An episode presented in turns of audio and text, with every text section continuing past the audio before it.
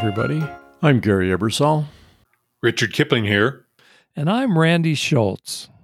Welcome to Camp Codger, a podcast for people in their golden years. Join us to hear rocking chair wisdom from three old guys. Our guest in this episode is the well known sexologist, Dr. Pepper Schwartz. Before Richard introduces us to Dr. Schwartz, I have a very nice codger moment to share. Last week, my wife B and I were in San Francisco visiting my son and his family. B really wanted to take a cable car ride. Me, not so much. I've lived in San Francisco for many years and consider this city as my real home, even though I live in Santa Fe now. I told her it just wasn't cool to do such a touristy thing.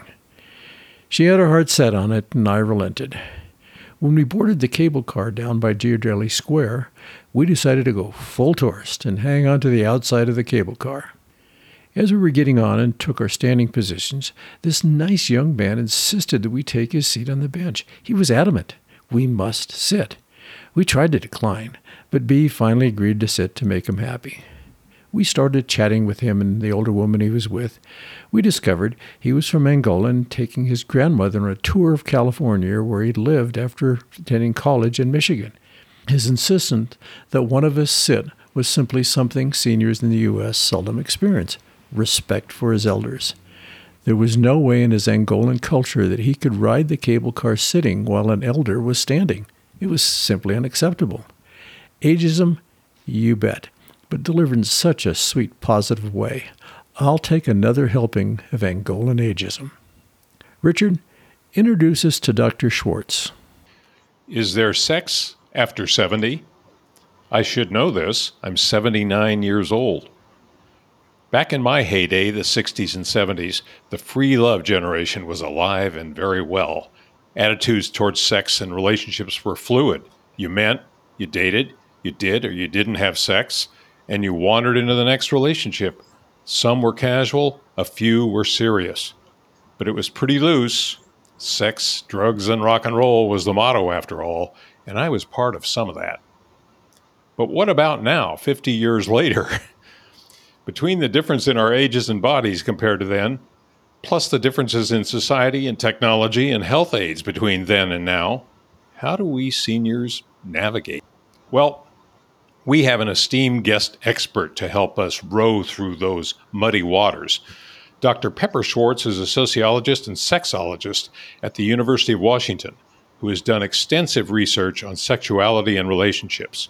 She is a popular speaker on such subjects and has appeared on television, given a TED Talk, and is the acclaimed author of 26 books. 26 books on love, sexuality, and commitment, several of which have been featured on Oprah. She holds a PhD in sociology from Yale and is a former president of the Society for the Scientific Study of Sexualities. In other words, she's a busy person. She's chatting with us today from her home outside Seattle. Welcome, Pepper Schwartz, to Camp Codger. Thank you. I'm very happy to be here. Let me begin by asking you what led you to pursue this very special career? Oh, gosh. The long story is kind of funny. When I was 11, my mother gave me a little sex ed book, put it in the linen closet, and mm-hmm. said, you know, you can read this when you're ready. And it wasn't the way it is now. I mean, it was all about sperm and egg and reproduction, but it was progressive. It had, you know, things about sex is healthy and good and masturbation is okay. It's not gonna, you know, it's not terrible. And so I, I read that. And then one day, uh, my friend Francie came running over sobbing in tears and told me that her mother had caught her touching herself, quote unquote, down there and told her she was evil and going to hell. And I told her, Francie, no, you are not going to hell. You're going to the linen closet. And uh, we're going to look at this book and read it. It's going to say you're okay. So she did. And it was very comforting to her. Uh, we were 11. We believed anything we read in the book was real. That's how young we were. I went to my mom and I said, Mom, we've saved Francie. We could save others. So my mother called up about six or seven of my friends' mothers and said, We're going to be talking about sex education in our little Knotty Pine basement. And would you like to come? And people came and the girls came and we talked. I mean, I, I'm sure we talked a lot of things that weren't true, but we talked, which was unusual at that time. I'm 78, so I'm right oh, in your yeah. generation. And I, I think what it did was it demythologized it for me. And I think if I was to look a little deeper, it was kind of fun to have information that people didn't have and wanted to know. If It didn't affect my profession until I went to Yale. And at Yale, they we were doing a book at the first year of women at Yale. It had been previously male at the undergraduate level. So I started writing pretty early. They had a sex course there for the first time since Kinsey had a course on college campuses. Because I was doing this book, I took a, a role as a discussion leader and I was appalled at what I was reading. I was, I mean, it was the best there was, but it was still lots of opinion and prejudice. And so I kind of switched from studying the family per se and started being interested in this. And my um, advisor at, at the department told me I was going to ruin a perfectly good career. I think that's the way you phrased it. Um, but I didn't care, you know, feminism, all that. I was off to the races. Let me ask you this. Our generation, the boomer generation, grew into adulthood, most of us, with a very different view of sex and intimacy than their parents had. How has that view, the boomer view, manifested itself as boomers grow into old age? Of course, when we talk about boomers, we talk about them in a unitary way, and it's not really true. Probably only about a fifth of boomers lived the life you Right. described. Um, that I lived as well, but not everybody did. If I were going to personify a whole generation, I'd say we kind of want to live forever, and we want to live young and vital forever. Sadly, we found that there's some limits to what we can do by sheer force of will. But that said, that said, um, you know, I don't think my mother worked out ever. you know, I mean, I do think that we live a healthier lifestyle. We we exercise. We watch what we eat. We we wear jeans just like our kids and our grandkids do. And so Yeah. you might expect that sex would be part of that. And to some extent it is. But if you look at the research, things do start to fall off in terms of frequency after age 70. We do pretty well in the 50s and 60s um, have a sex life that would be recognizable to us if we have a partner. Big difference between people who are single and have partners. But then I think the reality of everything from changing needs to uh, changing organs do in fact affect us. And the statistics of who's doing any kind of sexual experience are somewhat disappointing to me because I think of sex not only as pleasure, but kind of as a, both a marker of health and a creator of health. And so I think when people put it aside, it's to a long term detriment as well as short term pleasure. Well, what are the numbers? What do you see when you hit 70 or 80? Well, in general, first of all, a lot of statistics stop measuring at 65. You know, like someone embalmed us. You know, they, do we fall off the face of the earth because we left the 60s? Um, you'd think we did. So the research is scattered and somewhat, I think, unreliable after 70. But I think I think the important thing is there's pretty much an elevator drop in the 70s and really in the 80s, where Mm. you have at least half of the people in the 50s and 60s having sex at least, you know, once or twice a month. And then you get to the 70s, and if you don't have a partner, you don't have much partnered sex at all. I mean, you're not running around like you might have been at 25. You are not. If you're in your 70s, you probably have less than 20% of the coupled people having sex as often as a couple times a month. Masturbation, you Right. start to get a real decline even in that. You know, it's available, it's good for you. Why not? Masturbation is still tabooed by a lot of people religiously.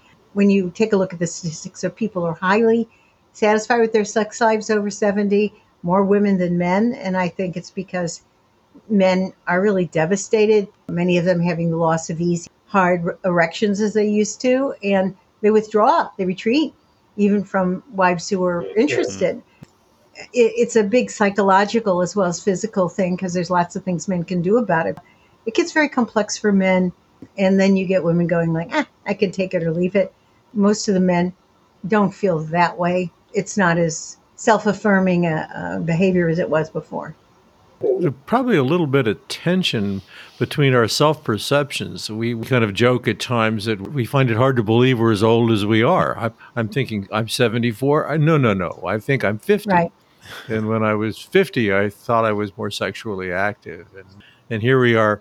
The reality is I'm 74 and feel like 74 sometimes, not all the time. You know, our perceptions of our sexual behavior and sexual mm-hmm. being are different. Yeah, and I think they're very aligned with health. If you're, you know, out there running or doing things that you used to do and still can do, I think our illusion of youth is still you know, protectable. But, right. you know, if you start to have some of the medical things that do start for unluckier people much earlier, you know, what starts to happen is I think we boomers do want to stay young as much as we can, as long as we can.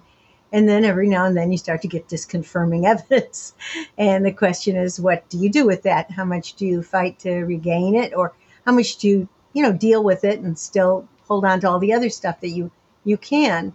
I almost think that sex after 70 is a will and a discipline. Not that we can't feel sexy, but if you don't continue, you know, it's like if I said I'm going to let my left arm go for 10 years, my left arm would, I forget to use it. I'd think, oh, it doesn't function. And, and, or I wouldn't go and, you know, exercise it. My left arm would simply wither, you know, it wouldn't work. But we really do want that left arm. So if we have some problem, we'll you know, we'll work with it. We'll make sure that left arm works because we prize it.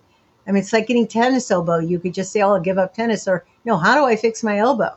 So I guess I turn into sort of an ev- evangelist for you know working to protect this part of ourselves, which in every way is part of our health program, and to not just say, "Okay, that's done." You know, you kind of have to fight for it. Mm, we don't get a lot of messages in the media and in, in social settings that being a sexy senior is a good thing. Is that part of the problem? Definitely. I was so happy that The Bachelor now has this Golden Bachelor thing going on. He's 71, handsome man. And I was relieved to see that they, in the ads, they put in some women, and some of the women are his age, some of them are somewhat younger, but there's no, you know, 30, 40 years old in there, thank goodness, just because of the message, right? All these cultural messages that we get. But yeah, no, there's this idea somehow that if you're sexually alive in your 70s and 80s, you know, it's either cute, which I hate, or it's um, right. lechery in some way. Yes. And right. Yes. Yeah, no, the culture would love to, you know, bury us before we're gone. Again, I have to fight back. Here's who I am. Here's what I do. Here's what I celebrate. It's a way of being, you know?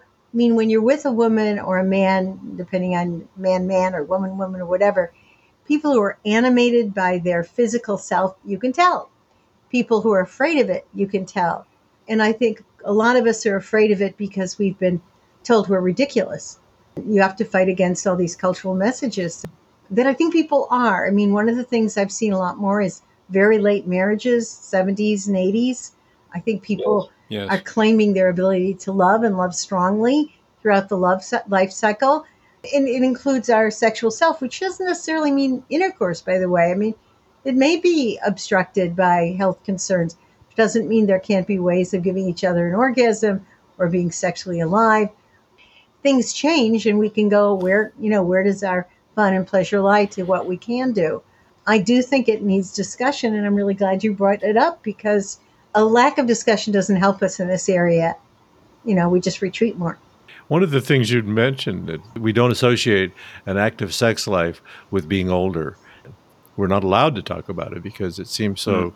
to many younger people not the right thing. There's something wrong about people that are sexually intense and active when they're older. Yeah, I mean it's it's a fight on so many platforms. Sex itself, age itself, our discomfort with age itself. I mean, we're not, particularly in America, mm. we're not from a culture where we venerate age. You know, we're not necessarily seen as wise. And I and I do think older people, if not wise, are certainly wiser than they were. And, you know, do have a lot to offer the world in terms of life experience. And part of that is our sexual self as well. Right. I think you're right. Ageism itself is an issue, and this is the perfect generation to fight it because we've we've had a very privileged passage Yep. through this world. we certainly have, and we certainly do. This is another area where we can change the meaning of things as we did, you know, long ago. Where where do people get information about sex in their seventies?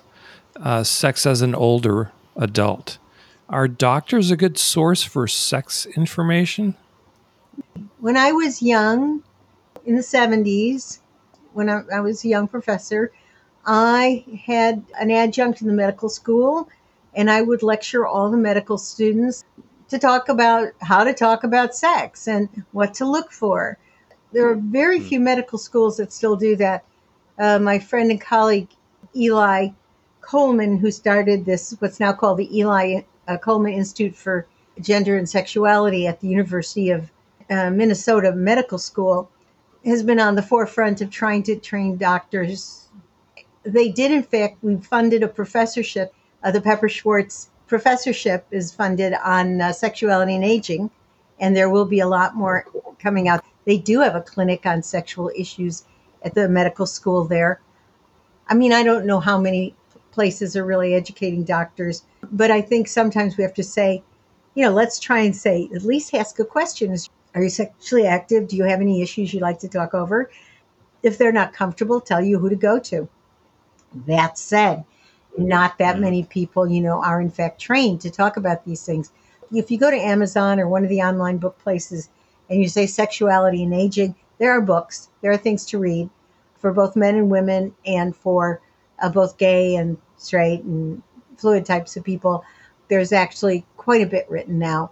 But I think in terms of a person, you know, what you have to do, and most people aren't brave enough to do this, is either find out if it, your hospital or medical plan has somebody who's in sexual medicine and go there, or at least, you know, become an activist and say, if there's not, why isn't there? I mean, what's your referral program? It's in Seattle, I only know of one person who I refer to endlessly who does actually have a practice that was trained in sexual medicine.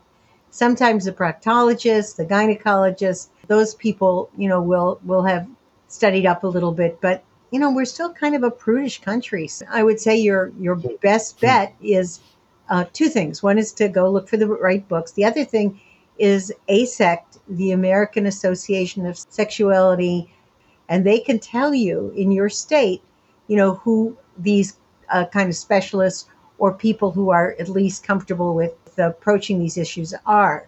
So AASECT is probably your best bet in terms of people who actually uh, work on these issues person to person. Pepper, I'm just wondering, could you paint us a picture of a successful senior intimate relationship? What does that look like for us? Oh, I use mine.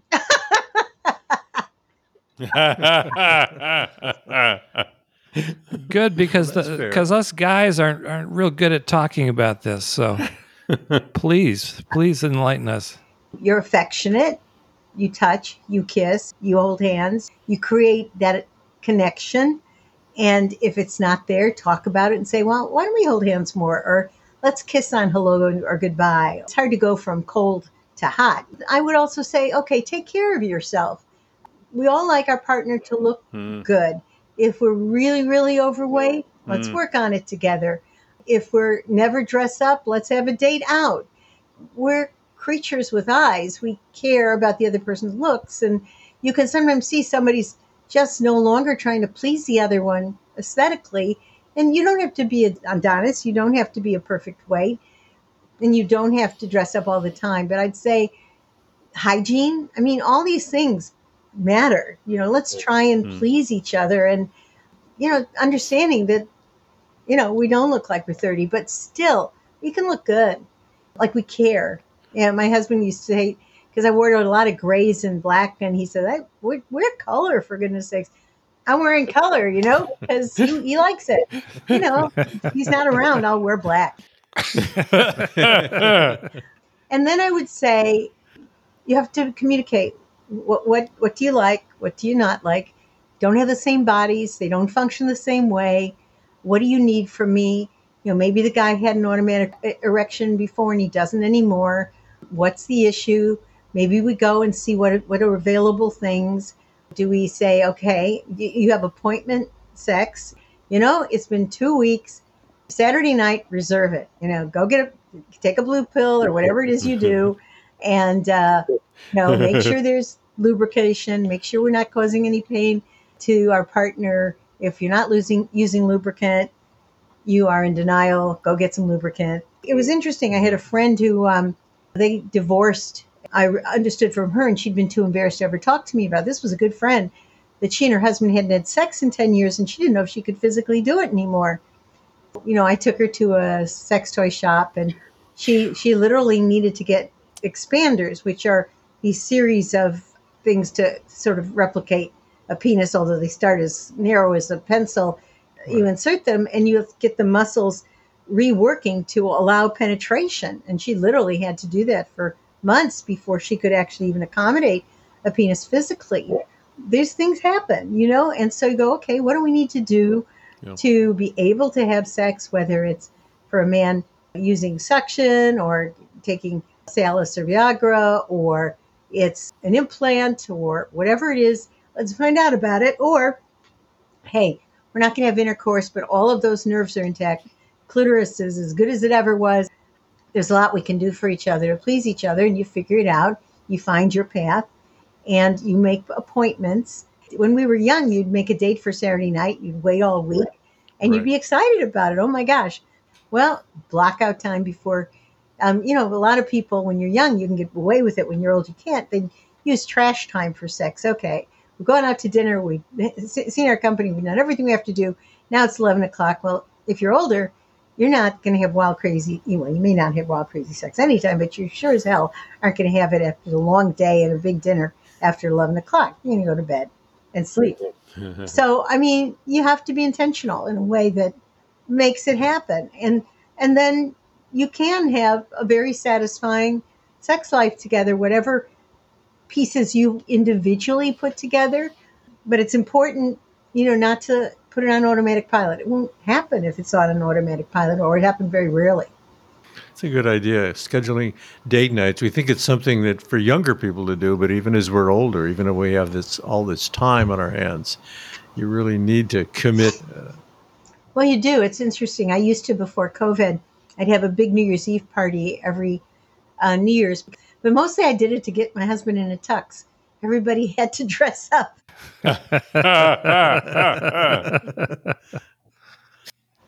Your comment just then popped an idea into my head. How much of the sexual relationship is driven by the woman in a uh, male female partnership? Well, I think it interestingly does change. I think when men are younger, they're in charge. Maybe because we were in a more gendered world then as well, right? But I think what happens as people get older is a lot of times some women still wait for the guy to be the you know the leader in that area. And if he's not you know it all goes sideways. Sometimes it does lead to hmm. the woman who has to be sometimes a little motor in this engine that is really reversal of what it might have been when when they were younger. So i'll tell you the important thing is somebody has to be it doesn't actually almost matter who it is, but someone has to be like caretaker of this area, or it just kind of slips away.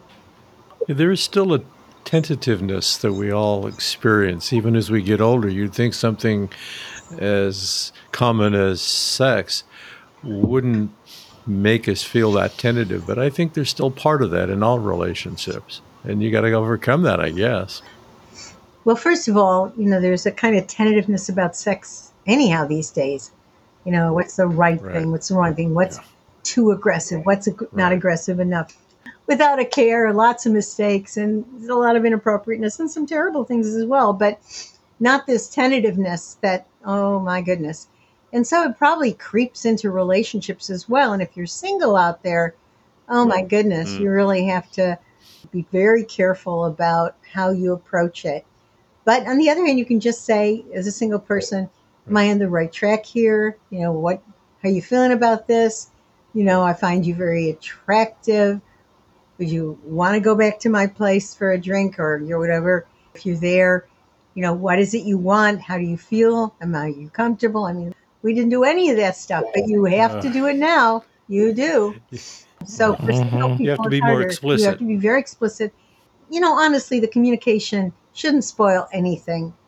Obviously, you're not sending someone a checklist, but you do have to be checking in. Is this good? Is this mutual? Am I proceeding in a direction that makes you comfortable or uncomfortable? That probably could have saved us some aggravation long ago as well. There's a quote by Lillian Hellman, the author, which I use in ways she didn't. And she said, People change and forget to tell each other. And I think that's very true in sex. Yeah. We, we have to talk about That's- who we are now and where am I getting my pleasure from? Are we touching or kissing in the right way? Are there things that don't we don't enjoy that we used to? What are the things that make us in the mood? Do we need a glass of wine? Uh, Whatever it is, we need to talk. And we've been told not to talk about sex, but just to do it. We need to talk. We need to find out who we are these days.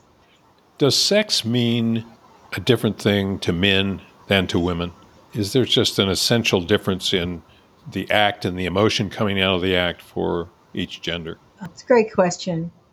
I remember early on in my research, we were finding that dating couples gave a different answer to whether or not they'd had sex. Uh, we wondered if there was a mistake, if the question was unclear. But there were women saying they had sex and men saying they didn't. Same couple.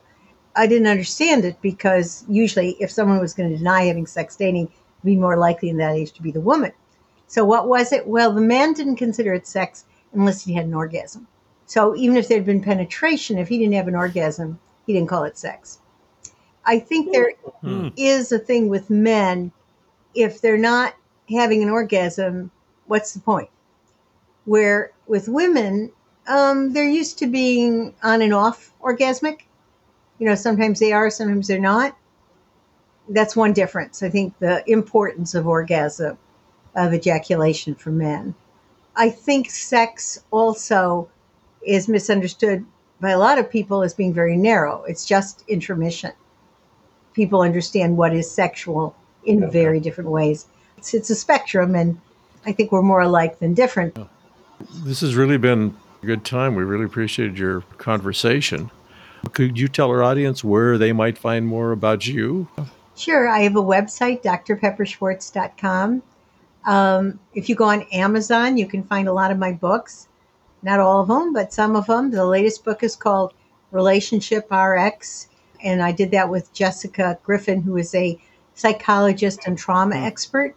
Uh, we used to be on Married at First Sight together, so we became good friends there. I'm still on Married at First Sight, so if you go to lifetime.com or marriedatfirstsight.com, you can find me and various clips and the whole programs. The program is going into its 18th season, which is shocking.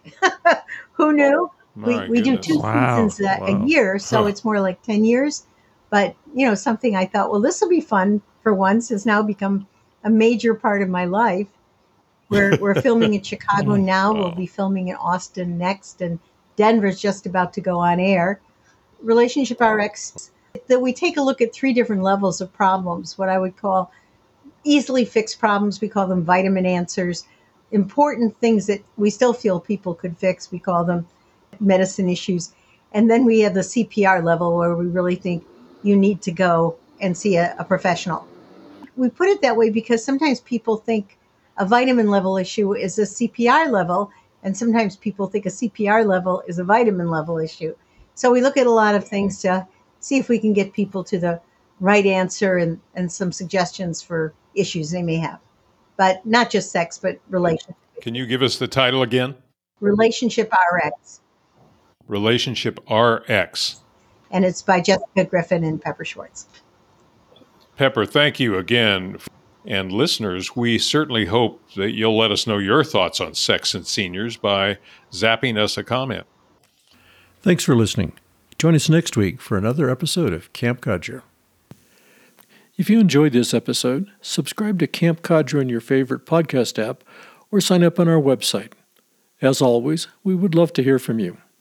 Drop us an email at campcodger at gmail.com, post a comment at www.campcodger.com, or leave a voicemail at 505 216 6171.